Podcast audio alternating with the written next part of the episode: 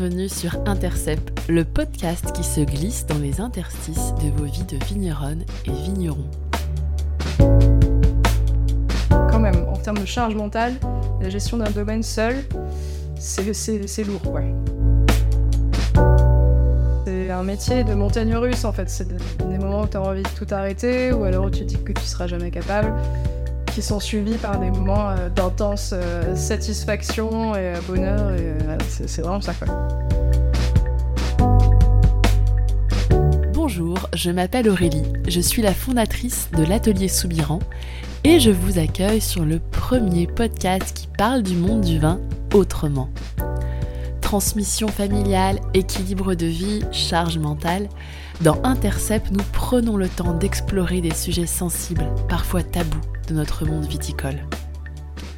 Ce nouveau rendez-vous me permet de réunir tout ce qui m'anime, l'entrepreneuriat, la communication et puis surtout la rencontre avec des femmes et des hommes qui font le vin d'aujourd'hui pour, au fond, leur offrir à eux aussi un pas de côté et questionner leurs vibrations.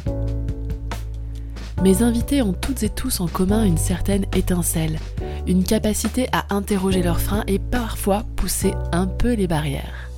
Loin de se revendiquer modèle, ils ont pourtant des choses, je crois, à nous partager. Laissez-vous embarquer dans leur histoire et peut-être qu'un jour, ce sera vous qui aurez une anecdote lumineuse à nous raconter. Dans cet épisode, j'ai rendez-vous avec Suzy du domaine Les Funambules en Alsace. Vous allez voir, nous allons parler avec Suzy respect du vivant et prise de risque pour des vinifications nature. J'ai aussi demandé à Suzy de nous raconter comment ça se passe, le pilotage d'une entreprise quand on est quatre co-gérants. On va aussi parler vocation et non-évidence du choix de devenir vigneronne et on va parler commercialisation. Je vous laisse avec l'épisode et vous souhaite une très belle écoute. Bonjour Suzy, je suis très heureuse d'être avec toi euh, aujourd'hui. Bonjour. Donc nous sommes au domaine Les Funambules à Amerschwir. On est mercredi 6 septembre, il est 11h du matin, 11h10 précisément. Il fait 22 degrés. Euh, ça va monter à presque 30 je crois aujourd'hui. Tu es en face de moi, on est dans, on s'est mis, on s'est reclus dans le bureau du domaine. Euh, tu portes tes bottines de travail, un petit shirt en jean, euh, bien qu'elle a l'air bien confort, et euh, un super t-shirt qui nous rappelle la Summerfest, la D-Summerfest, je sais pas si je le prononce bien. Summerfest. Summerfest, ouais, je prononce pas, pas bien du tout. Sur notre âge, ton alsacien. tu pourras peut-être nous raconter ce que c'est, j'ai ma petite idée. Ça a l'air d'être un très très beau rendez-vous. Euh, voilà, on est dans le stade, les starting blocks des vendanges. On a d'ailleurs poussé les starting blocks euh, puisque ça a commencé hier ouais. et même un peu avant. Avant-hier. Avant-hier, voilà, tu vas nous raconter un peu tout ça. Euh, mais avant de commencer, enfin avant d'aller dans le vif du sujet, j'aime bien commencer ce podcast par une question toute simple qu'on n'ose pas souvent posé, euh, peut-être dans notre milieu, ou en tout cas qu'on prend peut-être pas le temps d'écouter. Euh, comment vas-tu, Suzy, aujourd'hui? Ah bah, Là, tout de suite, après la matinée que tu as, auquel tu as assisté et qu'on a vécu euh, plutôt stressé, même pendant les moments, c'est un sentiment assez récurrent. Mais plutôt bien, franchement plutôt bien. C'est un millésime qui s'annonce bien, à part les petits, les petits stress du quotidien qui sont récurrents. Pendant les vendanges, tout va bien. Alors pour qu'on te situe un peu, euh, tu es né ici, euh, en Alsace, euh, tu, tu, as grandi sur le domaine. quel souvenir tu as de, de ton enfance et peut-être quelle éducation tu as reçue? Comment tu, racontes, tu nous raconteras un peu ça? Bah, Mes parents, du coup, avaient un domaine de, de 5 hectares, donc c'était un petit domaine familial que mon père, du coup, a, a, géré tout seul après leur divorce. Euh, ça a toujours été très positif la vie. Euh, on n'a jamais été obligé de donner des coups de main étant euh, enfant ou adolescent. On n'a jamais. ça a toujours été quelque chose de chouette. On n'a jamais. on nous a jamais imposé quoi que ce soit, même dans la reprise du domaine. Il n'y a jamais eu de pression sur il faut absolument reprendre. Donc ça a toujours été assez détendu. Après, j'ai vu mon père justement vivre des matinées comme je viens de le vivre, donc c'est un métier très intense, très stressant. Donc on a aussi réussi à essayer de trouver notre place là-dedans. À un certain moment, il faut un peu se faire, un peu plus petits, et du coup se rendre plus autonome aussi, donc c'était plutôt chouette. Et euh, mes souvenirs euh, très agréables euh, de l'enfance de fille de, de vigneron. Parce que mon père aussi a eu l'intelligence dans les années 90 de passer en bio très rapidement. Ça a été un des premiers du village. Donc on a été élevé aussi depuis tout petit dans cette veine-là. On a toujours eu le plaisir d'aller dans les vignes parce que on pouvait y aller, il n'y avait rien de dangereux à aller dans les vignes. C'était une des raisons qui a fait que mon père avait passé en bio à l'époque. C'était que quand on passait du temps avec lui dans les vignes, il voulait pas qu'on soit au contact de produits euh, phytosanitaires euh, trop violents, quoi. Donc, euh, euh, et puis, on a été élevé dans le respect du vivant, dans l'amour de la biodiversité, dans les bons produits, dans consommer des bonnes choses. Tu dis on, tu dis on. Ouais, tu as un frère, euh, donc Gilles, ouais. que j'ai que j'ai croisé ce matin. Ouais. Qui était évidemment dans le speed, euh, ouais. comme comme tout le monde aujourd'hui. Est-ce que tu dirais que c'est une évidence pour toi? Est-ce que tu parlerais de vocation pour le métier Non, pas du tout. Pas du tout. Euh, et je trouve ça rigolo parce qu'effectivement, on, pose toujours cette image sur, euh, sur ce métier-là euh, de, de, vocation et de passion. moi, j'ai même voulu, pendant, quand j'étais, on va dire, adolescente, jeune adulte, sûrement en réaction à ce que, en général, le métier de tes parents, tu veux surtout pas faire le même à cet âge-là. Donc, je voulais surtout pas faire ça. Et finalement, j'y suis revenue parce que mon grand frère, lui, qui a 4 ans de plus que moi, c'est tout de suite destiné à faire ça. Euh, à 20 ans, il avait déjà fini ses études et il bossait sur le domaine euh, avec mon père. Et au final, il a, lui, développé... Il était destiné à reprendre le domaine tout seul, comme mon père l'avait fait. Et il avait un peu développé des, des, idées où il voulait aller plus loin que ce que mon père avait fait en faisant la conversion en agriculture biologique. C'était un peu la période où on parlait beaucoup de permaculture, il y, a, a 7, 8, 9 ans dans ces eaux-là. Euh, lui, il était absolument passionné de ça. De mon côté, je m'y suis beaucoup intéressée aussi. Et au final, euh, ce que lui projetait pour le domaine, c'est reconnecté avec ce que j'avais envie de projeter pour ma vie aussi. À l'époque, je pensais de façon très floue euh, de travailler avec la terre, mais peut-être dans d'autres domaines. Et au final, la prise de conscience, ça a été de se dire, mais en fait, on peut le faire les nouvelles choses qu'on a envie de faire, on peut les faire sur, euh, sur ce qui existe déjà, quoi, sur ce domaine-là. Donc j'ai décidé de revenir. Mais ça a été en découvrant des façons agronomiques différentes de travailler et en découvrant le vin nature aussi. Euh, et ce qui allait avec, euh, c'est-à-dire que mon père commercialisait directement aux particuliers, il faisait beaucoup de no-tourisme, qui est, comme on le disait plutôt en off, un, un autre métier en fait. C'est vraiment une partie, euh, c'est faire de tourisme, c'est être, euh, je sais pas, presque guide en fait. Il y a, une partie comme ça présente en Alsace euh, de façon traditionnelle. On a ça. on reçoit beaucoup les particuliers, les touristes, les gens de passage. Ouais. et ça, comme on disait, il y a, y a quand euh, peut-être avant on pouvait euh, débarquer, euh, goûter un tout petit peu, remplir le coffre de voiture. Ouais. Aujourd'hui, la proportion elle est inverse. On veut une expérience. demande d'expérience. Et ensuite, éventuellement, on achète une des bouteilles. C'est ça. Et donc, c'est vraiment un, métier à part. Faut embaucher des gens aujourd'hui pour, pour faire ça, quoi.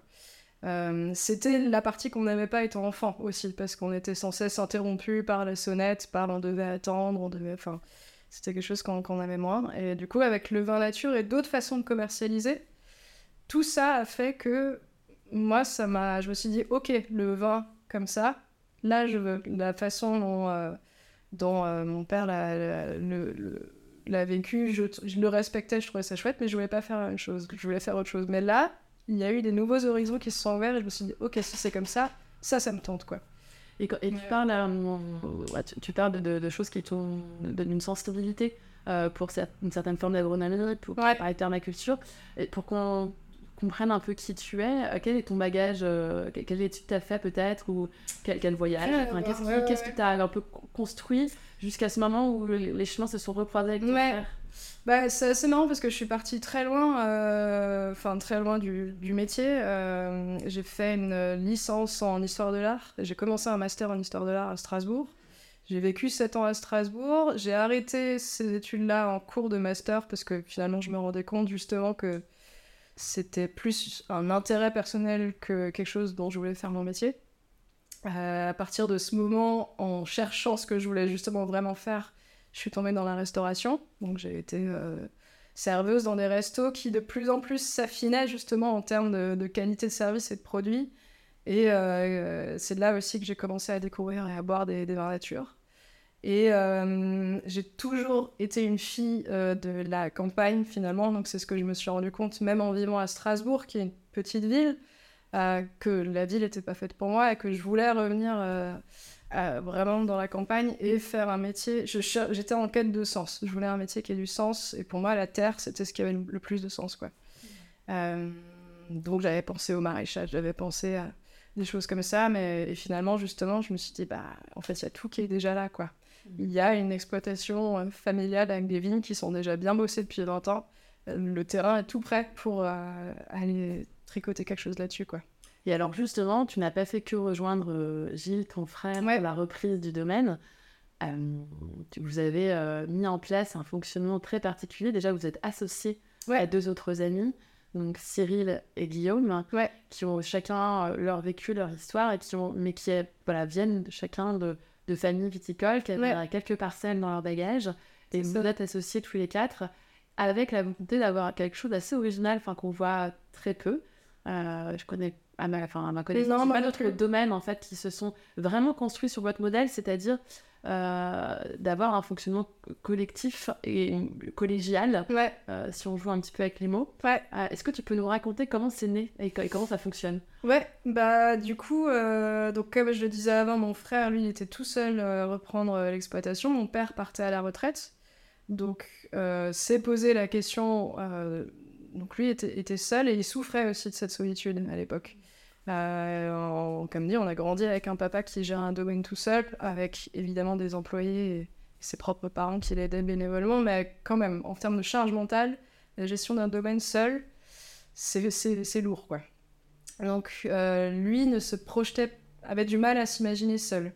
Euh, ça, nos routes se sont recroisées quand moi, justement, comme je l'expliquais, j'ai décidé de, revenir pour toutes les raisons que j'ai énumérées on s'est retrouvés à deux.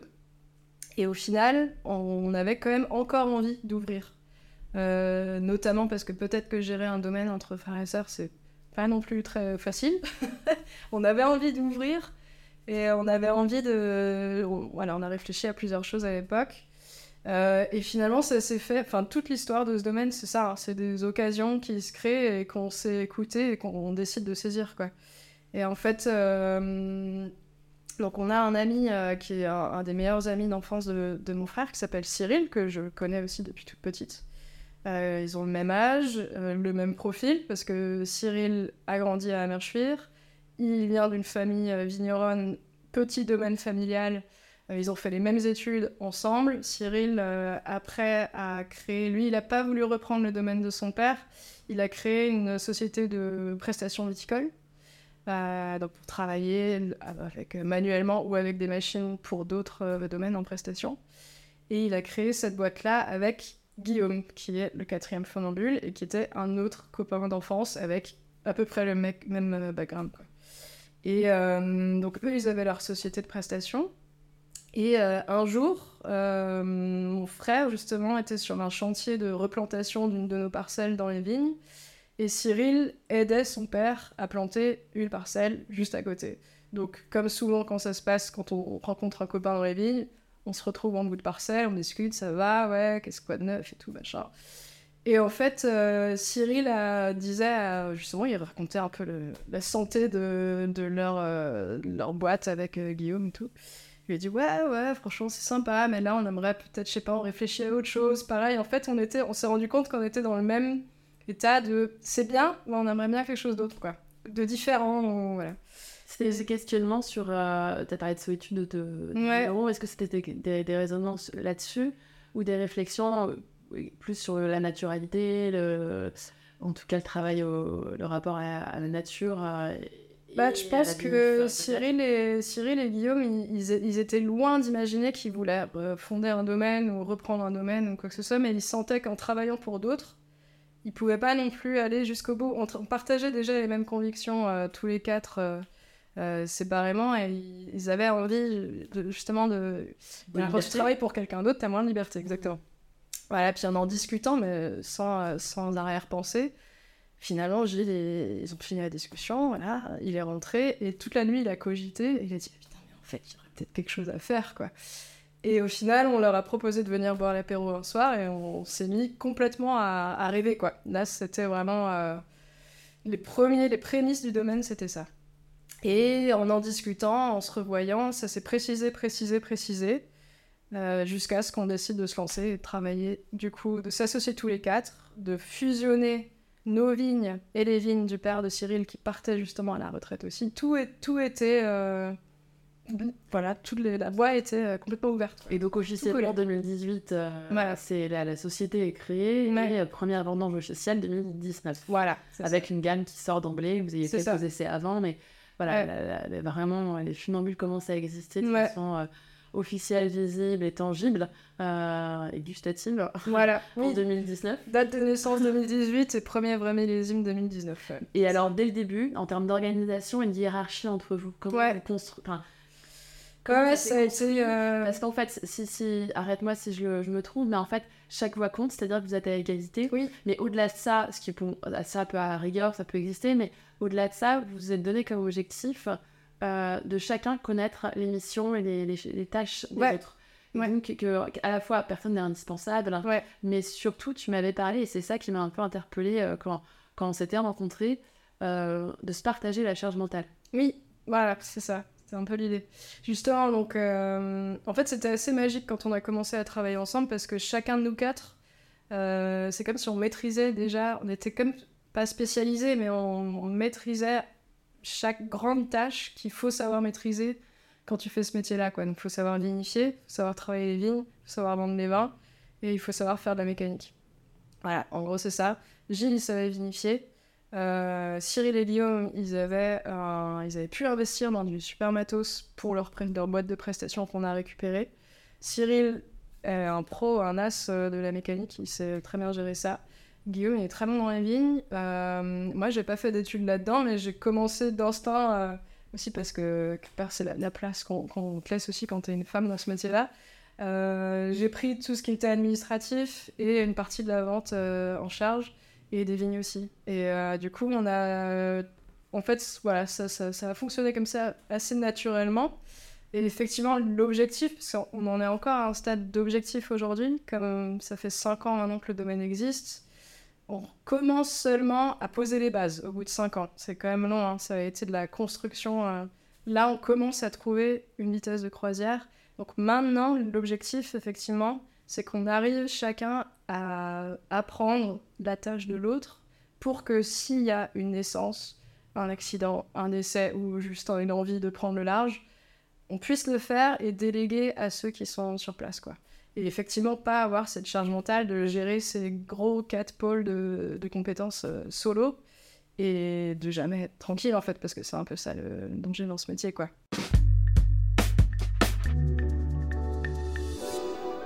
Comment tu as, mettons, euh, quelqu'un étant un autre vigneron, euh, plutôt d'autres vignerons sont intéressés par ce type d'organisation. Ouais. Euh, Qu'est-ce que tu leur conseillerais euh, Par où commencer? Bah déjà juridiquement parlant, nous ça a été le premier, on a été accompagnés pour ça, justement parce que ça intéressait en fait, ça intriguait même hein, les, les, gens qui nous ont accompagnés, donc ça a été comptable et une juriste spécialisée dans, le droit agricole qui nous ont accompagnés dans la création du domaine. La juriste qu'on a vue, elle avait effectivement vraiment vu ça, donc euh,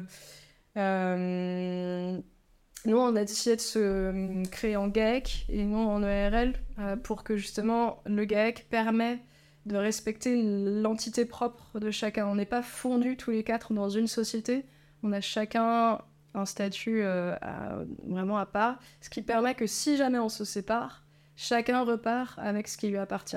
Tu vois, le matériel euh, et les vignes ne sont pas tous à l'appartenance de la, société. C'est chacun à ramener voilà, le, les vignes, le matériel, et on repartira avec. Donc déjà, juridiquement parlant, euh, il faut poser des bases dans la répartition des résultats, des pertes, du bénéfice. Pareil, euh, là, on a décidé de fonctionner. Euh, euh donc à part égale, on est à 25% chacun, même si on n'a pas le même nombre de parts. Ça, c'est important pour nous. Ça veut dire que mon frère et moi, on est majoritaires, chacun, on a un peu plus de parts parce que euh, comment dire dire ce que vous avez amené au départ. Ouais, c'est ça. Voilà. Par contre, on a décidé pour justement qu'on se sente tous les quatre à part égale dans la gestion et dans l'investissement personnel, tout est pas le reste est partagé en quatre quoi. Donc les bénéfices comme les pertes, on les partage en quatre. C'est pas en fonction du nombre de barres. Ouais. Ok. Et alors, tu parlais d'investissement personnel, euh, justement, plus, plus concrètement au quotidien, dans l'organisation. Ouais. Qu'est-ce que vous avez testé peut-être et mis en place et comment aujourd'hui euh, il y a une réunion euh, d'équipe au départ comment... Ouais, Parce que la gestion à quatre, à quatre têtes pour un domaine, euh, c'est aussi communiquer entre vous. C'est ça. Et Ouais. il faut que l'info circule, faut que Ouais. voilà, comment vous vous mettez en... Et il y a la prise de décision, évidemment. Ouais. Bah, on dit toujours qu'on est beaucoup plus lent, mais qu'on va, on peut peut-être aller beaucoup plus loin. C'est un peu ce qu'on dit. Et c'est vrai que c'est vu qu'on est dans un système collégial où chaque voix compte, il y en a pas, il a pas un leader euh, ou l'autre. euh, on doit se concerter beaucoup, beaucoup communiquer. Donc euh, jusqu'à maintenant, on était sur un système où on se faisait une réunion par semaine, tous les quatre, posés. Euh, ne serait-ce que pour faire la liste des tâches à faire ou des nouvelles ou des choses comme ça, mais aussi pour avoir un moment ensemble de kiff, quoi, en fait, hein, de- pour apprécier d'être ensemble. Euh, c'est un rythme qui s'étiole parce que finalement, t'es vite rattrapé par. justement, toujours Le quotidien. hyper intense, le quotidien, les familles, les enfants, tout ça. Euh, mais on essaye toujours de garder ça un peu comme un phare, quoi, de se voir de temps en temps, tous les quatre, vraiment, euh, de façon. euh, voilà, pas que pour parler boulot, mais peut-être aussi essayer. Oui, il y a les deux choses. la. Parce qu'il y a la, y a, y a- vous êtes un, un domaine aussi d'amis, en fait. Oui, ouais. Frère et sœur, mais amis aussi. Ouais, Et comment on cultive ça au quotidien? Ouais, c'est. euh, c'est- faut pas en faire une image d'épinal, hein, c'est sûr, c'est pas non plus le domaine entre copains, donc du coup, tout va bien, on fait la fête tout le temps. Justement, c'est un vrai travail, en fait. Et ça, ça rejoint, pour moi, euh, le travail du couple, en fait, presque. Où euh, t'as un moment, tu te rencontres, tout est beau, tout va bien, t'as la période lune de miel où euh, t'es porté par l'euphorie de la nouveauté. Et ensuite, c'est un vrai travail de communication, de, de se comprendre soi-même aussi, de se remettre en question, euh, de pas chercher à avoir tout le temps raison ou euh, de- d'en vouloir. Ou, euh, donc c'est vraiment pas facile, hein. franchement, c'est beaucoup de travail. Euh, pour l'instant, on y arrive pas mal, Euh, mais effectivement, c'est peut-être plus de temps quand je me compare à, d'autres domaines justement où il y a une tête pensante qui gère euh, tout un domaine. Bah, clairement, ça va beaucoup plus vite. hein. Ils, arrivent à régler une tâche en, en une minute parce qu'ils sont seuls à prendre la décision. Nous, c'est plus lent, mais j'aimerais, moi, qu'on se fasse potentiellement accompagner, justement, peut-être par un médiateur ou quelque chose, qu'on apprenne les codes d'une communication euh, saine, justement. Ça, ça pourrait être chouette. Ah bah, je t'inviterai à écouter euh, l'épisode avec Marie Junot. euh, Ah ouais, pour le ok. coup, c'est la gestion en couple. Voilà. Ah ouais. Petit teasing euh, auto-promo. Ouais. ben voilà, parfait. où tu peux apprendre des choses ou en tout cas Ah avoir contact intéressant. peut-être. Ouais. Parce que oui, les codes, enfin la communication, parfois on fait comme on pense et on pense qu'on n'a pas besoin de l'apprendre, mais je pense que c'est justement.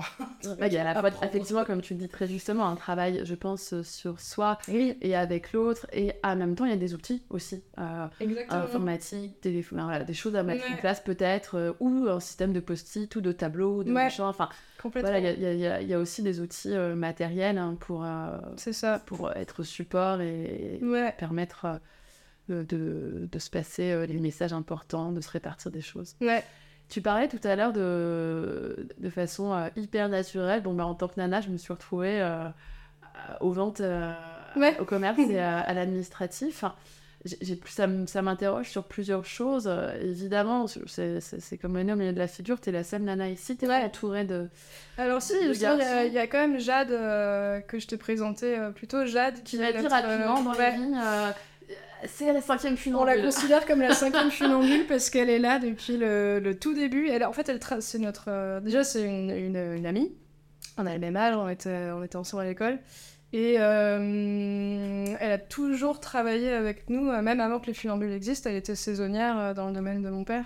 Et euh, naturellement, elle est, elle est restée parce qu'elle est amie avec nous quatre. Et euh, voilà, c'est notre employée de- à l'année. euh, et c'est notre cinquième funambule parce qu'elle est hyper importante euh, pour le domaine, et donc je suis pas la seule fille finalement. Mais je suis la seule fille en tant qu'associée, mais pas dans, dans l'équipe. Et en tant Ouais. qu'associé, est-ce que ça. Enfin, comment. euh, Il y a plusieurs choses. Alors, effectivement, tu as la caractéristique d'être une femme, hein, la caractéristique, on va dire, euh, physiologique. hein. Ouais, Euh, et tu as aussi, euh, de, de ce que j'ai compris du bagage de ch- chacun, ouais, tu l'as tu l'as aussi souligné, tu es la seule à pas avoir fait d'études directement dans le bain. Ouais. Est-ce que pour toi, si je te parle de légitimité, euh, de ce fameux, euh, tu sais, on entend beaucoup le syndrome de l'imposteur, Ouais.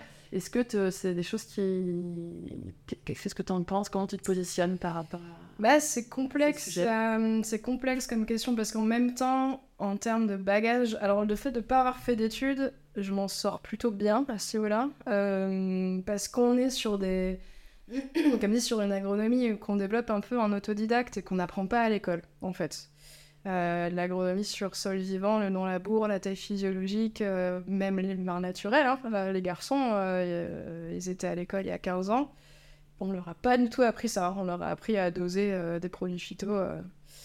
et enfin bref, c'était vraiment ça. Donc quelque part, à ce niveau-là, on est à peu près à égalité parce qu'on développe quelque chose de nouveau. Euh, Enfin, de nouveau, on n'est pas on n'a rien inventé, mais c'est une agronomie qu'on n'apprend pas à l'école. Donc là, à ce niveau-là, ça va. Euh, ce qui est intéressant en termes de légitimité, effectivement, alors on m'a jamais euh, imposé quoi que ce soit en tant que femme. On m'a jamais dit euh, jamais tu touches aux vignes ou tu rentres pas dans la cave quand t'as tes règles ou des horreurs sexistes que t'entends dans ce milieu-là. Mais on m'a gentiment guidée. Il y avait naturellement, mais sans avec, avec bienveillance, hein, c'est normal quoi, le garçon. Euh, il va monter sur le tracteur à 14 ans pour sortir faire Et puis, feeling. bah, ça, tu avais l'air de Ouais. le dire, euh, la façon dont tu l'as amené tout à l'heure, euh, moi, ça me fait plutôt penser aussi à, à la part de responsabilité qu'on a, nous femmes. On s'insère parfois dans La place un chemin aussi tout tracé, mais aussi parce que c'est des- un modèle euh, pluricentenaire où on- tranquillement on prend la chaise du bureau, quoi. Oui, oui, oui, c'est on a aussi notre part aujourd'hui de responsabilité parce que Exactement, c'est ça. C'est pour ça que je dis pas non plus. À une époque, quand j'en ai pris conscience, j'étais un peu euh, en colère à ce niveau-là. Effectivement, maintenant, euh, comme tu dis, c'est aussi une responsabilité qu'on doit prendre de- parce que c'est- il y a une zone de confort aussi là-dedans. De- de- D'occuper la place qu'on te laisse, c'est confortable parce que tu trouves la reconnaissance et tout ça. Donc, euh, une socialisation aussi, mais Oui. Ouais, donc euh, oui, oui, c'est pour ça que je disais avant que euh, il est temps aujourd'hui que les- dans, dans notre objectif, on le réalise de se partager les tâches et euh, que je fasse moins euh, d'administratif et de vente, plus de mécanique euh, et de choses comme ça, et inversement pour les garçons, quoi. Mais, euh, et ils sont open, hein, faut juste se forcer à le faire. Et en parlant de vente, pareil, tu as, tu as fait une allusion au fait que vous avez choisi une certaine... Enfin, vous avez changé aussi la forme Ouais. de commercialisation, vous avez pris des décisions. Notamment, vous êtes entouré euh, d'agents. Oui. Est-ce que pour vous, c'était important, ça? Ouais, bah, bah, déjà, donc on a voulu arrêter le tourisme. Euh, on accueille toujours avec grand plaisir si les gens euh, nous appellent et, et qu'on a le temps, et on, on le fait toujours, mais en tout cas sur rendez-vous. Mais on se destine beaucoup plus à bosser avec les professionnels parce qu'en fait, justement, euh, on n'est pas des commerciaux, en fait. On est des vigneronnes et vignerons. Donc on s'est dit, nous, ce qu'on sait faire, c'est bosser la vigne euh, et faire le vin. Et hum, bosser avec des professionnels, du coup, alors je dis pas que c'est plus facile ou que ça prend moins de temps, c'est exactement la même chose que le tourisme, mais tu travailles avec des gens qui comprennent ce que tu fais et qui le soutiennent et qui eux-mêmes, derrière eux, vont faire la pédagogie. En fait, c'est ça, en fait, très peu de pédagogie, quoi. On vend du vin, c'est le même boulot, mais euh, voilà, il n'y a pas ce travail, surtout sur le vin naturel, qui est, même si aujourd'hui tout le monde connaît ça, encore un marché de niche quand tu compares à ce qui est produit. Euh, Il y a besoin de beaucoup de pédagogie. Et, euh, du coup, ouais, on a voulu travailler avec des professionnels et s'entourer d'agents. Et, et par rapport, bah, tu, tu vois, tu parles du vin naturel, on a, on a évoqué euh, des grands mots, on a, on, a, on, a, on a tourné un peu autour du sujet des engagements finalement du domaine. Donc le bio, c'était même pas un sujet. Non. Alors je me souviens, tu m'avais dit, ça- cette phrase qui me revient, euh, on voulait aller plus loin que le bio sécuritaire. Ouais, Tu, tu te souviens? Ouais, ouais, ouais. Est-ce que tu peux nous dire un peu pour vous les, les- quels sont les, les- les grands axes hein, de, de vos engagements euh, indéboulonnables? Ouais, bah, euh, du coup, quand on a commencé à travailler ensemble, on s'est dit on va pas attendre justement pour réaliser nos, projets parce que dans l'agriculture tu bosses toujours sur un temps long donc il faut pas trop tarder pour, pour se lancer. Donc ça a été dans les vignes, tout de suite planter des arbres parce qu'on travaille du coup en agroforesterie. Donc ça c'est vraiment quelque chose qu'on a tout de suite voulu mettre en place. donc comme je t'expliquais on est parti du principe qu'on allait euh, tenter et voir. Euh, donc on a planté des arbres dans les vignes, à l'intérieur des parcelles, entre les pieds de vigne, des fruitiers, des champêtres, euh, environ 100-150 par an, progressivement. On en mettra encore. Et euh, justement, on apprend en, faisant, typiquement. Donc ça, c'est une des premières choses qu'on a fait. On a tout de suite réfléchi au non-labour. Donc on a arrêté de labourer l'inter-rang. On travaille encore légèrement le cavaillon, donc sous les pieds de vigne. Mais le rang de vigne, on le, on le laboure plus. Euh, après, on est jamais dans le prosélytisme ni dans euh, quelque chose de borné. On adapte toujours ça au cas par cas aux parcelles. Donc il y a des parcelles qu'on a dû retravailler euh, parce qu'elles avaient besoin de, elles avaient besoin de ça. mais en tout cas, l'objectif c'est ça. Ça nous a mené aussi du coup à travailler avec des engrais verts. c'est quelque chose qu'on a beaucoup développé. en fait, avec des sols couverts. En fait, le, la base, c'est ça. C'est sol couvert, donc euh, pas de labour dans le rang, engrais vert qu'on va coucher, voire mettre de la paille, euh, comme, comme on l'a vu dans les vignes. Et puis tu nous racontais aussi, euh, parce que tout simplement, je suis tombée dessus et on a, ce matin, il y a, y a deux, deux, des choses que vous travaillez beaucoup, ça va être la taille physiologique, ouais. tresser les vignes. Enfin, il y a des choix que vous faites où du coup vous avez des temps euh, fort. Enfin, ma question initiale dans les ça a été euh, comment vous vous positionnez par rapport à l'ébourgeonnage et éventuellement ouais. euh, d'éventuels vendanges en verre. Et en fait, euh, t'en es venu à la taille, la taille physiologique, et ensuite on a, parlé. Voilà, qu'est-ce que tu peux. Ouais, bah en fait, ça, ça découle d'une volonté aussi de moins mécaniser. Au final, tout ce qu'on utilise dans les vignes, c'est un petit chenillard très étroit assez léger, on s'entend, hein, mais euh, par rapport à un gros tracteur qui va moins tasser les sols, un quad et un tracteur de façon vraiment exceptionnelle. Donc le fait de vouloir moins mécaniser, il faut réfléchir aussi différemment ton itinéraire technique. Euh, donc effectivement, chez nous, la taille, c'est vraiment le point de départ, mais pour tout le monde. Hein. Mais euh, peut-être chez nous, on se prend beaucoup la tête là-dessus. Ah, tu m'as dit ce matin, on est des nazis de la on taille. Est des nazis de la taille. euh... C'est magnifique comme image. Ouais. Jusque-là, vous avez bien sympa tous les quatre. en tout cas, c'est le point de départ de l'année où on va, effectivement, comme je t'expliquais, on va carrément compter le nombre de bourgeons qu'on laisse pour que on laisse pas trop de charge ni trop peu à chaque pied de vigne, ce qui va ensuite nous permettre d'avoir un rendement et euh, une densité végétative adaptée. Euh, on va pouvoir mettre nos engrais euh, à la carte, quoi. Vraiment, c'est vraiment à chaque parcelle. la taille, si on la fait de façon vraiment très précise, ça permet ensuite tout le long de l'année justement de moins intervenir dans les vignes. Donc sauf à l'ébourgeonnage, parce que l'ébourgeonnage est une forme de taille euh, en verre. Donc, euh, tu l'as vu dans nos vignes, il y a assez peu de. Il y a une vigueur raisonnée par rapport à ce qui se fait en Alsace. Euh, ça nous permet du coup d'avoir des rendements équilibrés, des vignes qui s'épuisent moins, des jus plus complexes, plus intéressants, moins de maladies parce qu'on a justement moins d'entassement végétatif. Donc quand on va traiter avec le soufre et le cuivre, ça va mieux s'étaler sur les raisins, ça va, il y aura moins de pourriture, euh, le soleil va, va plus facilement pouvoir les atteindre. On va pas avoir besoin de rogner, on a juste besoin de tresser, effectivement, parce qu'on a une, une, densité, une, une euh, comment dire, euh, enfin c'est une répartition, une répartition équilibrée, quoi. donc ça découle de là aussi, tout ça, quoi. C'est et alors, il y a ça, c'est les vignes. Qu'est-ce qu'il en est de vos engagements au côté du coup euh, Au cave Au cave, puisque tu, tu, as tout de suite parlé de votre orientation vers la nature. Est-ce que tu considères que vous faites du vin nature aujourd'hui? Ouais, pour moi, on en fait. Ouais, ouais, on en fait parce qu'on on a des vignes qui sont le mieux travaillées possible. Enfin, on fait de notre mieux, en tout cas. Euh, le plus propre possible. Euh, au plus proche euh, pour que la plante soit vitale. Donc on respecte la plante, on n'utilise pas de levure, on n'utilise pas d'intrants analogiques, on ne filtre pas. on va s'autoriser des sulfites. Euh, exceptionnellement, alors on avait commencé à vinifier euh, parce que c'était les premiers millésimes aussi. euh, on mettait un gramme de soufre sur jus à la vendange. On était parti un peu sur le côté prudent. Euh, plus on prend confiance, plus on avance dans le temps, euh, moins on en met. Donc maintenant, on ne sulfite plus à la vendange, on corrige euh, Comme de ça. en bouteille. Quoi. Comment on apprend à lâcher prise Bah, tu fais plein d'erreurs. tu fais énormément d'erreurs et Mais comme même- t'as en tête tes emprunts, tes, tes fournisseurs, euh, tes... Ouais. Voilà, parce que c'est tout ça en fait, une prise de Ouais. risque sur une cuve euh, ou un, un- un grand foudre alsacien. euh, Ah oui, oui, c'est- très complexe. Euh, c'est très complexe, mais... Est-ce qu'on dort la nuit?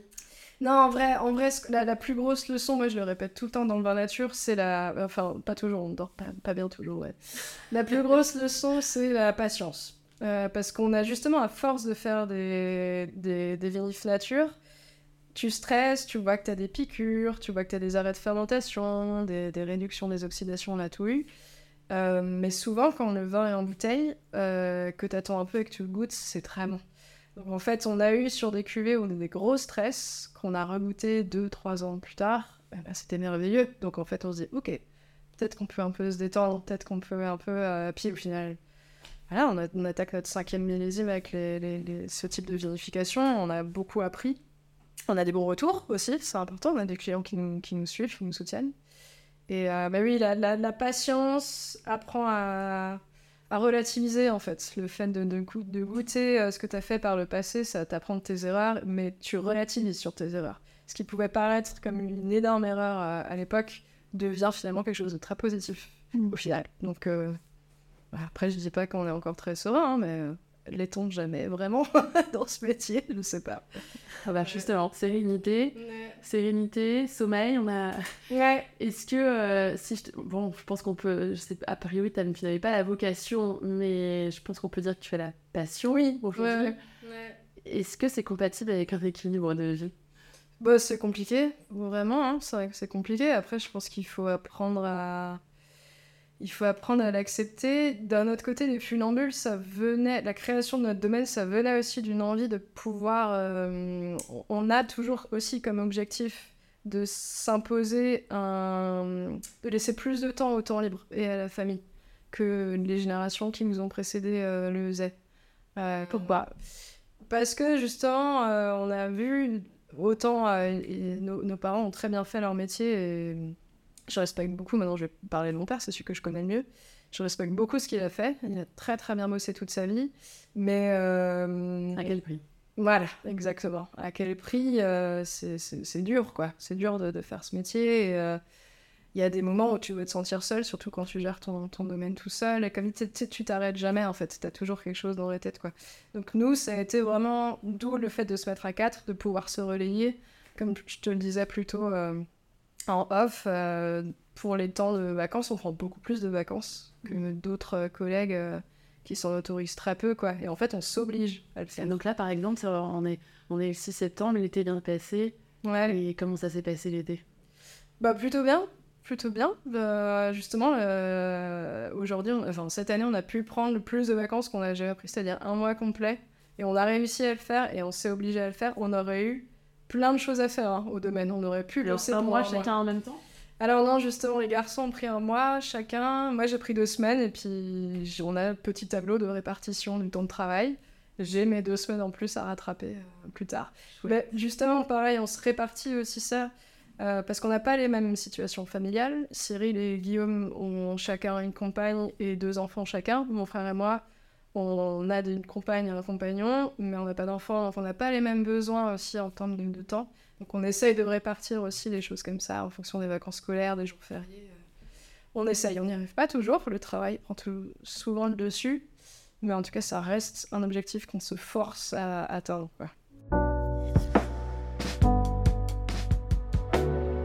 Plus quotidiennement, euh, qu'est-ce qui t'aide, toi, à te ressourcer, à peut-être couper Est-ce que tu en as besoin déjà? Est-ce que tu ressens le besoin de Ouais, ouais, ouais. Je pense que c'est important. euh, Est-ce que tu as des outils, des, des- des rituels, des, des rendez-vous, d'une pratique sportive, un, un truc, quoi? Non, bah, en fait, c'est un peu ça le truc avec ce métier souvent, c'est que t'es fatigué. du coup, fais pas beaucoup de sport, ça c'est sûr. Euh, Mais c'est un métier physique aussi. Ouais, c'est un métier physique. Euh, justement, moi, c'est plutôt des temps de, calme. euh, parce que c'est un métier physique, c'est un métier intense, c'est un métier où tu relationnes beaucoup. On a souvent, je trouve, parfois l'image des agriculteurs, euh, les, les vignerons, moins, mais euh, qui manquent de relations sociales, qui sont tout seuls dans leur petite campagne, sur leur petit domaine. En fait, on relationne énormément. Donc moi, de ma personnalité, j'ai plutôt besoin de me retrancher dans mon chez moi, de prendre soin de chez moi, du coup. Et euh, ça va être dans des activités très solitaires et très, euh, très euh, calmes que je vais me ressourcer personnellement. Mais il y a très peu de temps pour ça, finalement. Parce qu'après, comme je te le disais, personnellement, moi, je suis aussi avec un vigneron qui gère son domaine. Donc finalement, on a... le boulot prend une place euh, dans, nos... dans notre vie euh, au quotidien aussi. Donc euh, voilà, après, là, c'est personnel. Dans l'équipe, euh, est-ce qu'on Cyril... peut- euh, Est-ce ouais. qu'on peut vraiment, excuse-moi, je t'interromps, mais est-ce qu'on peut vraiment séparer dans ce métier, dans cette passion, le pro et le perso? Ouais, je pense quand même. Mais mais il faut se forcer en fait. C'est le sentiment que j'ai. Je pense que c'est possible on- et on, on le fait, on y arrive, mais. euh, Avec ton compagnon, vous avez des, des règles pour euh, Non, mais- se dire, euh, bon alors là non. euh, Non, mais on se connaît bien. On se connaît bien. Donc quand on part en vacances, on, va, euh, on va aller dans des restos où on a envie d'aller manger pour aller euh, parler de vin, mais euh, on a aussi des moments où on, on va couper quoi. Ouais, on fait pas que des vacances vigneronnes euh, pour aller voir d'autres domaines ou tout ça. Mais ouais, c'est une question d'équilibre. Est-ce que dans, dans ta... Dans ta dans... T'as fait 5 ans maintenant que t'es Ouais. vigneronne, est-ce qu'il y a une phase qui a été plus challengeante justement par rapport à, à la fatigue, au stress, euh, par rapport à ouais, cette vie de vigneronne, enfin Ouais. vigneron, hein, euh, je pense que là le, le sexe importe vraiment peu, Ouais, Euh, mais quelque, une phase plus difficile qu'une autre. hein. Bah, je pense qu'on y est là en ce moment. Euh, justement, je parlais avant de lune de miel dans le couple. je pense qu'on est là. Nous, on a été portés les premières années par de l'adrénaline et l'euphorie de, de la nouveauté et de, du montage de projets. Et de... Maintenant, on c'est bon, c'est monté. Donc, c'est un peu l'énergie qui, qui redescend. Euh, mais franchement, à chaque fois, on est toujours rattrapé. Bah, nous, les vendanges, c'est paradoxalement parlant, alors que c'est un des moments les plus stressants de l'année il y a une forme de ressourcement aussi et de tu te retrouves avec on a une, super équipe de, de vendangeurs et de vendangeuses donc c'est des moments où parfois tu te dis ok j'arrête tout j'en peux plus je suis trop fatiguée euh, et euh, machin tu vis des moments comme ça tu dis ok en fait c'est pour ça c'est pour ça qu'on fait ce- Ça te reconnecte, en fait, ça te reconnecte c'est ça à, la- à la passion. Donc, Ouais, c'est ça, c'est ça. C'est, un métier de montagne russe, en fait. C'est de- des moments où tu as envie de tout arrêter, ou alors où tu dis que tu seras jamais capable, qui sont suivis par des moments euh, d'intense euh, satisfaction et euh, bonheur, et c'est vraiment ça, quoi. Qu'est-ce que tu fais quand, quand tu as des moments vraiment durs? Est-ce que tu as un appel à un ami? Euh, Est-ce que tu as un truc qui te défoule? Euh, Mais quand, quand tu es dans un moment vraiment où tu te- justement as envie de tout plaquer, est-ce que tu as une phrase mantra euh, Quelque chose qui t'aide hein? Bah, très franchement, c'est ce que je viens de te dire. C'est, Je sais que euh, l'intensité du sentiment négatif sera tôt ou tard suivie par un sentiment d'intensité positive équivalent. Donc moi, c'est ce que je me dis. Euh, et ça me permet de justement tenir ce genre de truc. euh, euh, ça marche pas toujours, mais... et ça finit toujours par arriver. Donc... Tout passe. voilà, tout passe. Ouais, c'est ça. Et comme dit, quand, quand tu les as, ces moments de, de joie où tu te ressouviens de pourquoi t'as fait tout ça, c'est c'est génial, quoi. Euh, Est-ce que tu as, un vigneron, une vigneronne euh, une ou une personnalité du vin, pas forcément peut-être à côté de production, Ouais. qui, toi t'inspire et te porte un peu euh, de quelqu'un, soit que tu as Ouais. rencontré ou en tout cas. Ouais, il y en a, il y en a plusieurs. Euh, Bah, euh, c'est plus. Enfin, en fait, j'en parle euh, souvent quand, quand on m'interroge à ce sujet, mais euh, mine de rien, Isabelle Perrault, je l'ai jamais vraiment rencontrée, je l'ai vue de loin dans un salon. J'ai pas eu le temps d'aller lui parler, mais euh, c'est une personne pour qui j'ai énormément de respect pour ce qu'elle. euh, Justement parce que je sais ce que c'est que d'être vigneronne, euh, du temps que ça prend, et elle, elle a en plus le temps de mener un combat féministe engagé. de récolte de témoignages et de, procès et de tout ça. Enfin, énorme respect pour elle, franchement. faut, faut, faut vraiment s'intéresser à ce qu'elle fait. Enfin, pour moi, je trouve ça vraiment chouette, vraiment fort. Euh, mine de rien, il y a franchement une copine euh, que, qui m'impressionne beaucoup, qui est Angela Prado, du domaine Maurice Prado euh, à Albi, qui est colombienne, qui est venue euh, reprendre, enfin créer son domaine de zéro avec son, mari qui s'appelle Guillain et leurs deux enfants. Et pareil, euh, moi je dis que notre métier est intense, mais on a quand même eu la chance d'avoir une famille du milieu, de récupérer des vignes qui étaient déjà bien travaillées. Ils ont tout fait de zéro. Et en plus, elle vient d'un pays étranger, donc euh, pareil, euh, énorme respect pour, ces- pour cette femme-là. Et euh, voilà, ce serait peut-être les deux là dont j'ai envie de me faire là. Ouais, super. Tu viens en parlant d'Isabelle Perrault, bah, forcément tu touches à, à plein de sujets assez éruptifs. Ouais.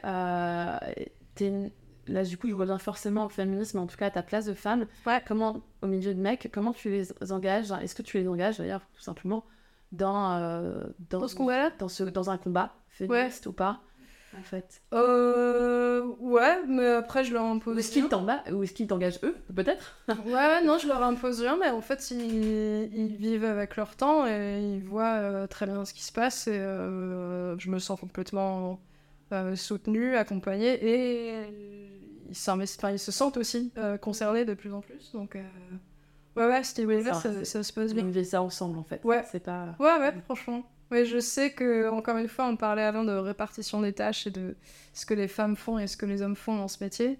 Euh, je sais que, euh, par exemple, on va prendre un exemple bête, je sais pas conduire de remorque, euh, mais parce que je prends pas le temps de l'apprendre. Mais le jour où je voudrais l'apprendre, par exemple, Cyril l'apprendra avec grand bonheur et me dira jamais, bah non, t'es une fille. Donc, non, non, il y a vraiment pas de souci à ce niveau-là. Et alors, mon autre question, euh, qui, qui va inclure forcément des femmes, et beaucoup moins, je pense, une question féministe, ça te fait peut-être me corriger, c'est ton t-shirt. Est-ce que tu peux Ouais. nous parler, euh, pour conclure, euh, Ouais. ce projet? Euh, la de ce très chouette projet Bah, en Avla, euh, en Avla, bah voilà, lapsus. En Alsace, on a créé une association qui s'appelle l'Avla. euh, donc, c'est. euh, moi, j'étais pas à l'origine du. Je dis on, mais j'étais pas à l'origine de, de la création. Euh, c'est l'association des vins libres euh, d'Alsace. Donc, c'est une association qui. euh, voilà, qui rassemble les producteurs, productrices de, de vins nature en Alsace pour qu'on se sente, qu'on se retrouve entre nous, qu'on partage un peu des, problématiques qui, qui nous concernent et qu'on se sent un peu moins représenté par les institutions officielles. Donc on a décidé de fonder no- no- notre propre association. Euh, L'AVLA, du coup, a décidé il y a quelques années de faire justement un événement pour promouvoir les vins d'Alsace, qui est la Sommerfest. En alsacien, ça veut dire la fête de l'été, donc Sommerfest, qu'on a légèrement anglicisé avec Summer. Euh, et du coup, ça a été, euh, au tout début, c'était assez petit. euh, c'était vraiment des clients de chaque domaine qui se rassemblaient pour goûter les vins de tout le monde, enfin de tous les producteurs de, de cette association-là. Euh, petit à petit, ça s'est transformé en salon qui prend de plus en plus de poids. Et c'est. euh, normalement, c'était en juillet. Et cette année, c'était en mai. Ce sera nous en mai 2024. Donc voilà, salon ouvert à tout le monde, professionnel comme particulier, pour découvrir les vins d'Alsace nature. Et j'aime beaucoup ce salon parce que c'est. Pour nous, justement, c'est la fête, c'est le moment de se retrouver aussi, parce qu'on a assez peu d'occasions de, se retrouver à, beaucoup. Euh, on se voit de temps en temps petit comité, mais là, c'est vraiment combien de cohérents à combien de Il me semble qu'il y a 60 adhérents, et au dernier salon, on était 40 euh, exposants.